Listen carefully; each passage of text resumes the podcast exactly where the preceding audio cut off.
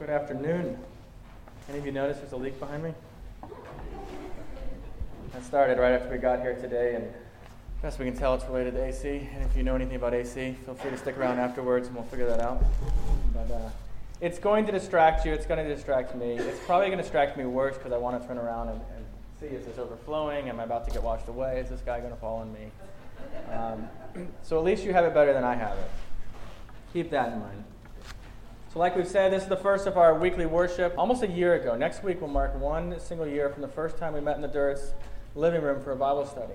And we began to pray that God would build his church and to meet and go through the Gospel of John together. And so here we are, almost a year later, and we're finally starting to do weekly worship. It's an exciting time for us. But we ask that you pray. We pray for everything involved. Pray that transition for the musicians who are going to be busy here would go well, for liturgy and bulletin preparation, for those who fill the communion cups, uh, for the roof. Uh, it's all those things that now we have to worry about every week. Uh, it used to be we'd have a month to fix that before we had to worry about it. But next week we'll have it hopefully ready to go. Anyway, we are in the book of Philippians. We've been going through this. Today we are starting in chapter 2 of the book. And you might remember that this is a letter that is written by the Apostle Paul, who is imprisoned in Rome at this time.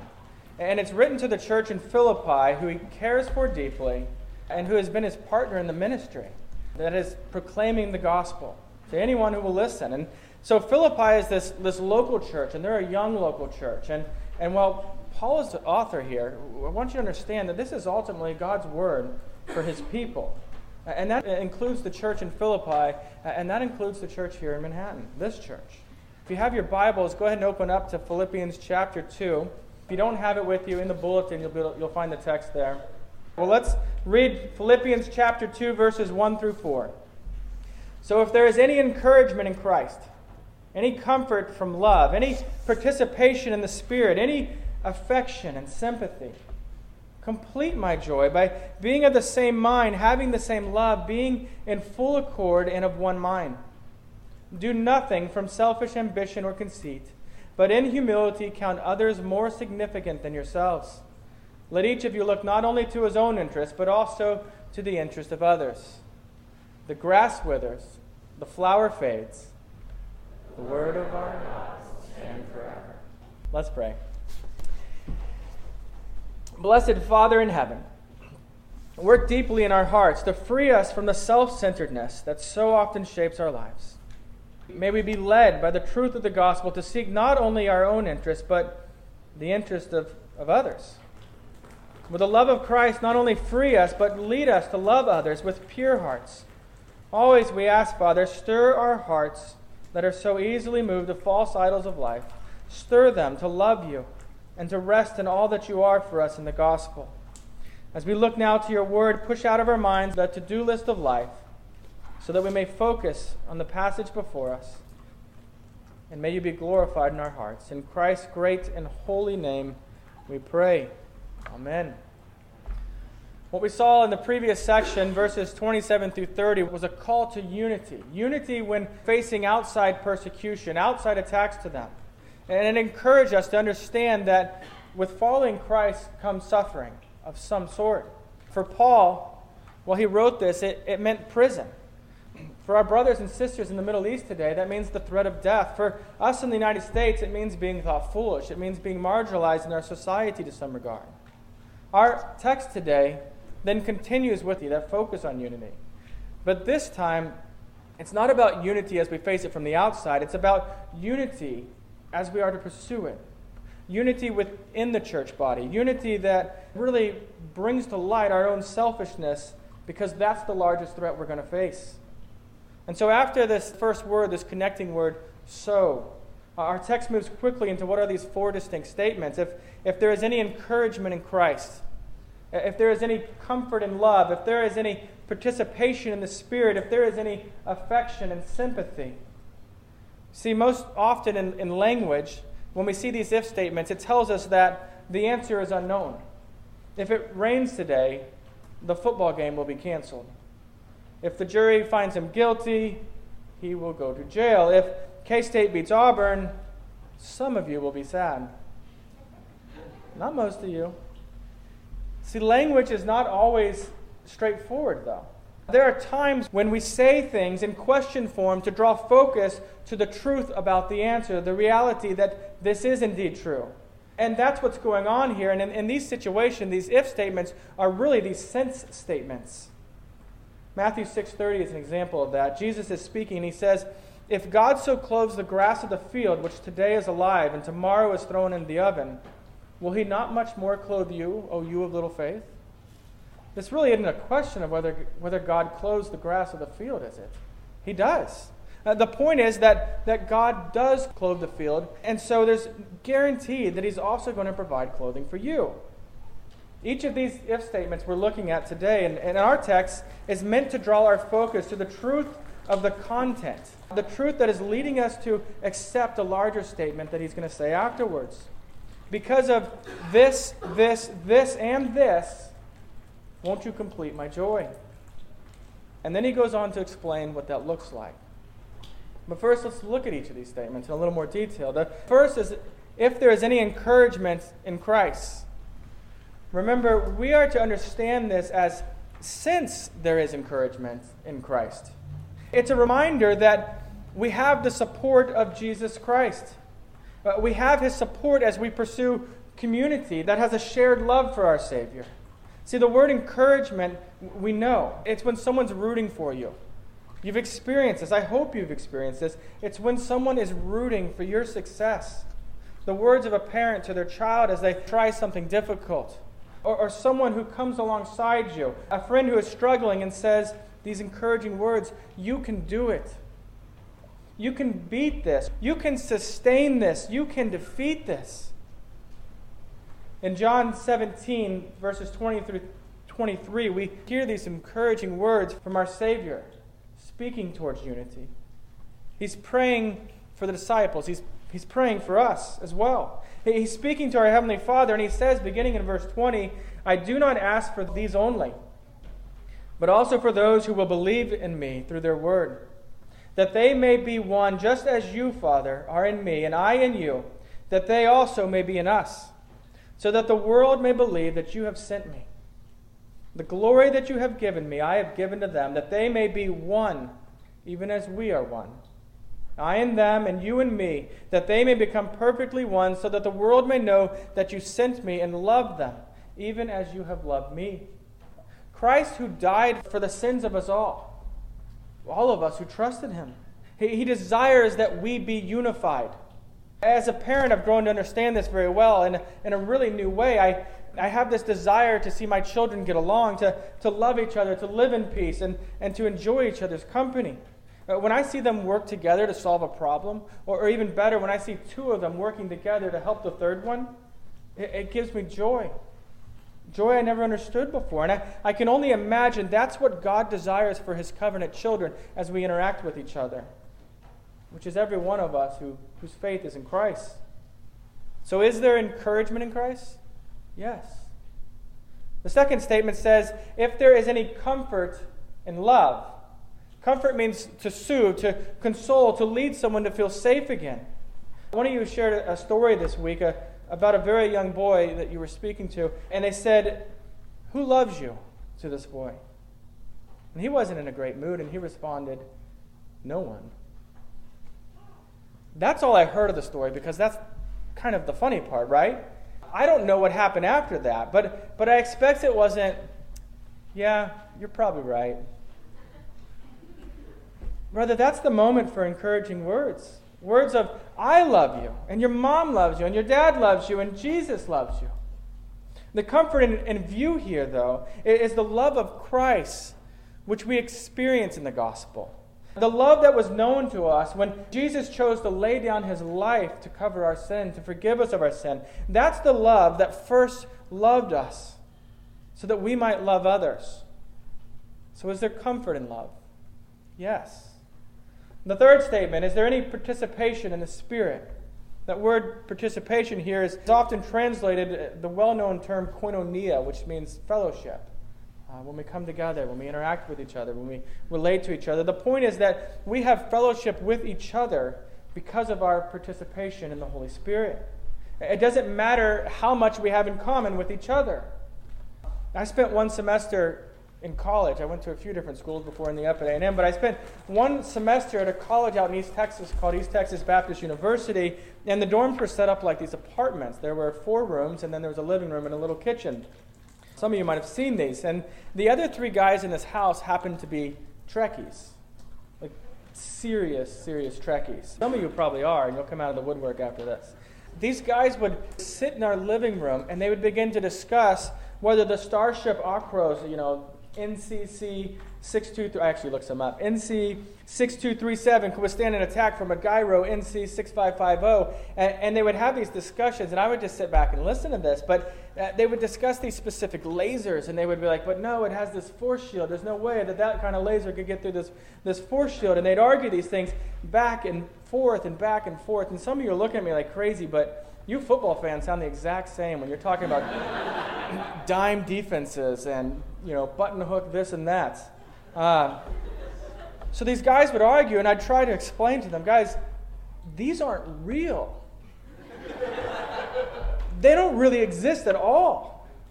See, I, I couldn't be less of a Trekkie. I sat back and I mocked them to their faces because that's what I do sometimes. I didn't have that in common with them one single bit, but since they all trusted in Christ for the forgiveness of sin, we shared this participation in the Spirit, and these guys were my brothers in Christ. And so we had this connection. It wasn't Trekkie, but we had this connection that was unified in Christ. And that's the point here.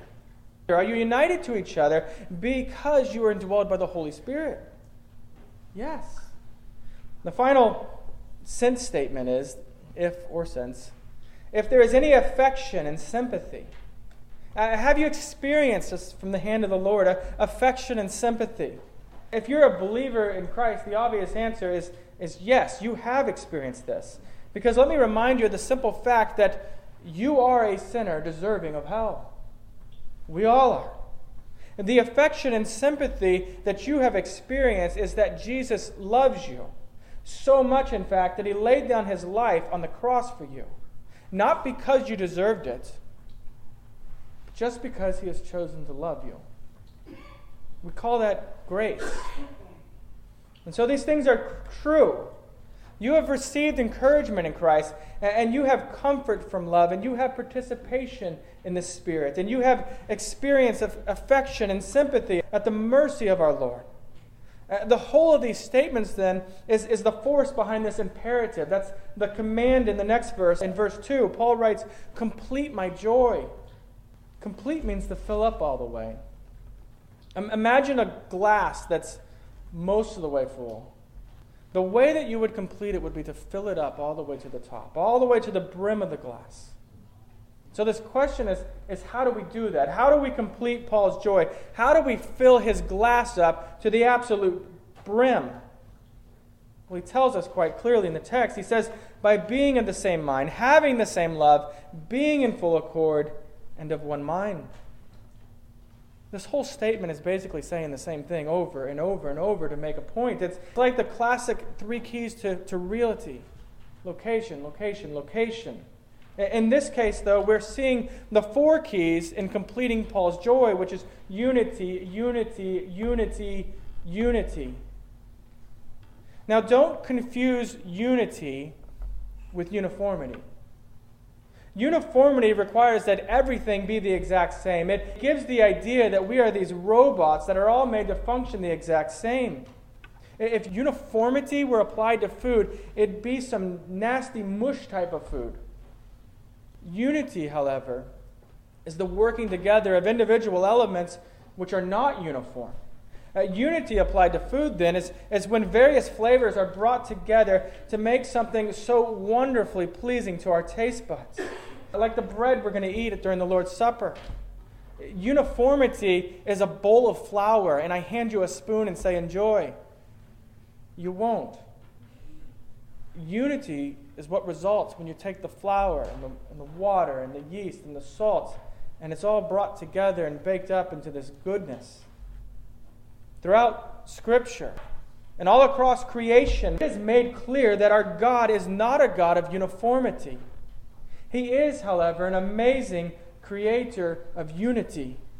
Uh, look at the way the plants and the, and the animals and people function in unity together, creating this beautiful ecosystem. We, we humans breathe out this air called carbon dioxide. I know I'm getting on some difficult ground here, getting into the science. But carbon dioxide, what this means is that if we just keep breathing, before long the world's going to run out of oxygen because we keep putting out this carbon dioxide. And yet, through photosynthesis, the plants take that and they put out oxygen back into the world. And so, because we both exist here, because we have this unity as we look at the way God's created the world, we get to see the, the way that unity is just this beautiful working. Or, or think about harmony in music. Another difficult ground I'm getting into. Four pianos today playing the exact same thing, well, that would be okay. But when we hear the piano and we hear the violin and we hear the guitar and we hear your beautiful voices rising, that is so much more beautiful. That's what Romans 12 16 means when it says, live in harmony with each other. That's unity. And then look at the way that God has created people. We could all be uniform, we could all be one single gender, but God has created us men and women. Yes, it's ugly when there's disunity in that. But what a wonderful blessing it is to see these unique genders created by God working in unity together. And the same could be said for various ethnic groups which, which God has created. God gives us this, this picture of the future in, in Romans 7 9.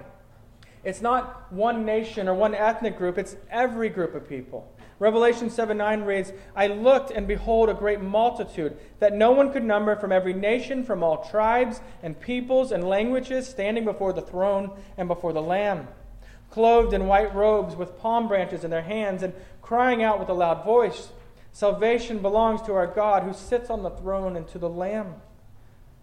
It's multiple groups brought together for the worship of our one God. And finally, God Himself within the Trinity is this, this image of unity. Three distinct persons, one Godhead in perfect unity. We cannot look anywhere almost in creation without seeing this. We see the diversity which God has created working together in unity, and it's amazing. It's the wonderful taste of of well cooked food on our tongues. It's the sound of harmonious music in our ears. It's the joy of a husband and a wife meeting each other's needs. It's, it's the swelling of worship in our hearts as we cry out to God and worship together. We need this unity in the church. And I don't just mean on Sunday. I, I, mean as we interact with each other outside of here throughout the week, as we care for each other. We need unity, but the question is do we really want unity? Because it's not easy. Unity is not our natural desire. Too often we prefer victory over unity. Too often we prefer gain over unity. Too often we prefer ourselves over unity with others. Now, Paul and ultimately God tells us how we can have unity in, in verses 3 and 4. This gets down to some pretty practical application. It's presented as opposite sides of the same coin. Let's look at those verses again. Verse 3 Do nothing from selfish ambition or conceit, but in humility count others more significant than yourselves. Let each of you look not only to his own interest, but also to the interest of others. One side of that coin presents it from the angle of, of what we should not do. And the other side, of course, what we should do. The negative side of the coin in verse 3 says that we are to do nothing from selfish ambition or conceit. Selfish ambition. Paul's already mentioned this term before. Back in chapter 1, verse 17, you might remember he says, referring to these people who have really been preaching the gospel in a way to, to cause him trouble, he says, The former proclaimed Christ out of selfish ambition, not sincerely, but, but thinking to afflict me in my imprisonment. It's no wonder then that Paul would lead with this. He's experienced the pain of disunity as fellow Christians have acted out of selfish ambition, promoting themselves before the kingdom of God. And the worst part about it is they're using the gospel to do it. Selfish ambition then exists when we are concerned more about our own success with no concern about the effects that might have on somebody else. The second word in verse 3 we notice is conceit. Conceit literally means vain glory, it's empty pride. It's about valuing yourself higher than you ought to. It's like those people that have the garage sales and, and they sell their items at just barely below what they paid for them 20 years ago. You know, I, I understand that you, you paid $100 for this Walkman in 1993. Uh, it's not worth $95 today. Conceit, then, is valuing of ourselves higher than we ought to.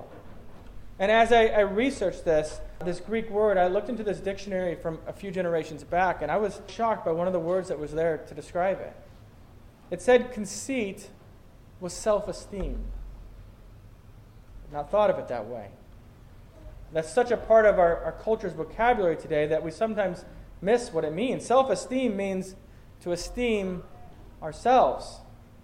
That's self admiration, self honor, self pride. Self esteem was, was once a vice in our culture. Today it's a, it's a virtue. So much so, in fact, that it sounds very strange even saying so right now publicly out loud that, that there might be something wrong with the way we are always promoting self esteem. Okay, none of you are going to throw anything at me. That's good. The real problem, though, isn't that we affirm our children that they have value. They do have value. The problem is when we give them a false view of who they are, a false source of their value. You know, telling a man who has chest pains that he's fine might comfort him. It might give him confidence to walk outside and do whatever he wants, but if it drives him away from the doctor, you haven't helped him. Paul called himself the chief of sinners. He knew his sinful condition well, and it drove him to Christ. And so I don't know who in your life has told you that you're perfect, but you're not. I'm not. We're not. But Jesus is. And Jesus values even though you're not perfect. And He will make you perfect in eternity. And that work begins now. What we need is less self esteem in our lives. What we need is more Christ esteem in our lives. Because pride ultimately leads to disunity. In fact, Galatians 5:26 warns us against how pride leads to disunity and envy. It says, Let us not become conceited, provoking one another, envying one another. We don't want to envy others, we want to love them. John Calvin said, Selfish ambition and conceit are two diseases with the same remedy. The remedy, of course, is humility. And that's what our text says. Look at verse 3 with me. In humility, that second portion, in humility, count others more significant than yourselves. Our sinful nature urges us to assert our own interest above the interest of others. That's our sinful nature at work. A, a sort of survival of the fittest mentality. But that's not what God has for us as new creation. He desires humility. Humility, unlike conceit, is correct assessment of who we are not in comparison to other human, humans, but in comparison to our God, in comparison to His Word. When we compare ourselves to others, we end up bitter at those that we judge to be better than ourselves, or richer than, or more talented than, or more beautiful than, or more athletic than, or smarter, or kinder, or more popular than. And if the opposite proves true, if we judge ourselves better than them, we end up being prideful. And so, on the one end, we judge ourselves to humans and we end up prideful. On the other side, we end up bitter at those we judge ourselves against. And our text is asking us not to assess how we compare to others, to assess where we are before God, to find humility. We are told simply this to count them as more significant than ourselves. It doesn't matter if they are or not, we're told to count them as such. So, say someone's moving a piece of furniture into a house across the street, you're standing on your driveway, and you see this. The question is not, how might helping them benefit me?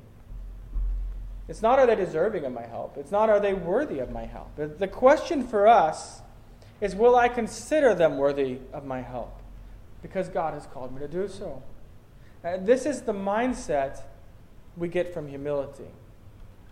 Humility that's being exercised in our lives. And it's exactly what we see in 1 Corinthians 10:24, let no one seek his own good, but the good of his neighbor. This call to humility is a constant throughout scripture. We see it everywhere. Romans 12:3 says, for, the, for by the grace given to me, I say to everyone among you not to think of himself more highly than he ought to think, but to think with sober judgment, each according to the measure of the faith that God has assigned. Verse 4 in our text supports verse 3. It says, Let each of you look not only to his own interest, but also to the interest of others. So it's not that we shouldn't consider our own interests, but that we should be mindful of, of others, particularly the interests of our brothers and our sisters in Christ. I learned something interesting in the study of this portion. This word interest here, it's, it's a filler word from this Greek word ta. It's a general word, and it just means something you know, anything, something. And, and so when we see this word interest, interest is a, a great way to put it, but I want you to understand that this is an open ended statement. It's open ended, meaning it could be anything at all. It could be let each of us look not only to your own finances, or not only to your own schoolwork, or not only to your own family, or not only to your own house, or your own reputation, or your own joy and happiness, or your own children, or your own time and your own money. It could be anything at all. And this is, in many ways, a more fleshed out explanation of the second commandment that Christ gives us when he gives the great commandment You shall love your neighbor as yourself. The great commandment assumes you love yourself. That's not the question. What it commands then is that you love your neighbor, that you look out for their interests as well as your own. And this is the challenge. I understand that. We all have enough of our own problems to worry about. That's, that's what we want to say. And that's exactly the mindset that this text is pushing against. And this is in accord with what Jesus is teaching in Mark 10 43 and 44. But it says this But it shall not be among you, but whoever would be great among you must be your servant. Whoever would be first among you must be slave of all. It's not many of us that want to be first after hearing that. Our text is calling us to a way of life that is only possible if we find our joy and our satisfaction and our goals and our value in Christ alone. So, how do we do this as a church? How do we do this as a, a covenant community to live like this? How do we shut off conceit and selfish ambition? How do we put on humility and, and counting others more significant? We've said it once already in this, but I want you to see it again. We start with a proper understanding of ourselves. We get that not by comparing ourselves to each other, but comparing ourselves to God. We shut down that inner voice that wants to say, I know more scripture than him. I serve more than her. I attend worship more than they do. My kids are better behaved than hers. I give my children more grace than they do. My campus ministry is more faithful than theirs. I, I bet we give more money than they give. We don't pride ourselves for moral victory. We thank God for it, for the grace that He's given through it, but we also confess that our hearts are so evil that our moral victory could be gone in about two seconds. We don't compare ourselves to others, but to Christ, who is perfect, to God's Word, which is holy and when we honestly compare ourselves to the standard of God, we get a good idea of where we stand before our Maker. Guilty. One of my favorite stories in the Gospels is, is found in Luke 5 when Peter and his co-workers have been out fishing all day and they've caught absolutely nothing. And Jesus sits in their boat and he teaches people for a little while. And then Jesus, who, remember, is a carpenter, tells these men who are professional fishermen to go out a bit further and let their nets down. Guys, I know a little thing about fishing. I, I build tables. And he tells them to let their nets down. So, of course, reluctantly, they do it. And they catch the mother lode of all fish. Peter's response to all this, we, we read in Luke 5 8. He says to Jesus, Depart from me, for I am a sinful man, O Lord. He says, Depart from me. He realizes that Jesus is holy and he is not. He realizes that he has no right to be in the presence of Jesus, and yet it's at that very moment that Jesus calls Peter to come and to follow him. And so you may be wondering, that's, that's great, but what's this have to do with humility? What's this have to do with counting others as more significant than ourselves? Uh, the point is that we are freed from the chains of sin because of the humility of Jesus, because he considered us important enough to die on the cross for us. This is the model that Jesus gives. That's the calling that Jesus calls us to in this text. That's the way of thinking that we can now have because of the work of the Holy Spirit in us. So let's live as a community of sinners who are redeemed by the blood of Lamb. Uh, get that in your mind. Get it in your mind right now that the person to the left of you right now, they're more important than you. And, and the person to the right of you right now, they are to be considered more important than you. And that person in this room that you want to avoid because they drive you nuts, hopefully there aren't a lot of those, but that person, you're to count them as more important than you. Yeah, even even them. They are to be counted as more important than you in your life. Because our Savior calls us to look out for their interests. And so let's not live for self. Let's not live for our own little kingdoms which won't last, but for the eternal kingdom where Jesus our Lord sits on the throne forever. Now, before we, we pray, I want to end with one more thing. Dietrich Bonhoeffer, many of you probably heard of him. He was a pastor in Germany while the Nazis were in charge. And uh, there was a time when he listed off these seven ways to destroy selfish ambition and promote humility within Christian communities, within the church. And don't worry about whether you can write these down quick enough or not. We'll put them on the website later this week. The first one he says is hold your tongue. Refuse to speak rudely or critically about Christian brothers and sisters. Now, this is complaining, this is gossip. Don't do it. If you have a problem, talk to them about it. Two, understand that others like you, like Paul, are the chief of sinners. So they, like you, need Christ. Don't expect them to be perfect. Three, listen long and patiently. Listen to others until you understand what the need of others is. Uh, often we run people over because we haven't bothered to understand what their real needs are, uh, what they feel, what they think. So listen long and patiently. Number four, understand that your time can be interrupted. Build margin into your life so that you may be able to help others. If you're too busy all the time, you're never going to have time to consider anyone as more important than yourself. Five, preserve their freedom. Uh, what he means by this is give them freedom to be themselves. Uh, he means their individuality, their, their weakness, and their oddities. Allow them to have, have those aspects that really are a trial to your own patience, uh, that often can cause friction uh, give them the freedom to not be you. Six, declare God's word to fellow believers when they need to hear it. Counsel and advise and rebuke with the word of God and not just so called good ideas. Uh, you can't make people choose biblically wide decisions. That's, that's a work of the Holy Spirit in their life, but you can make sure that they know what God's word has to say about any situation. And seven, the last one, understand that Christian authority is known by service and does not call attention to the person who performs the service. So don't expect attention and praise to your service. Serve because you've been redeemed by the blood of Christ and because it glorifies our God. Our unity here has been great. I, have been so impressed with it. My prayer is that it continues, that we would value unity because we see Christ pray about it. We see Paul make such a huge issue here. This is one of those things that is so important to the life of a church. Let us pursue it. Let us pray. Lord, we ask that you would cause us to want what we truly need. You, God. Give us more desire to know you, more joy in your word, more love for your people, more rest in your presence, and a greater capacity to find value in you alone, so that we might humbly consider others as more important than ourselves. Father, I pray for your people.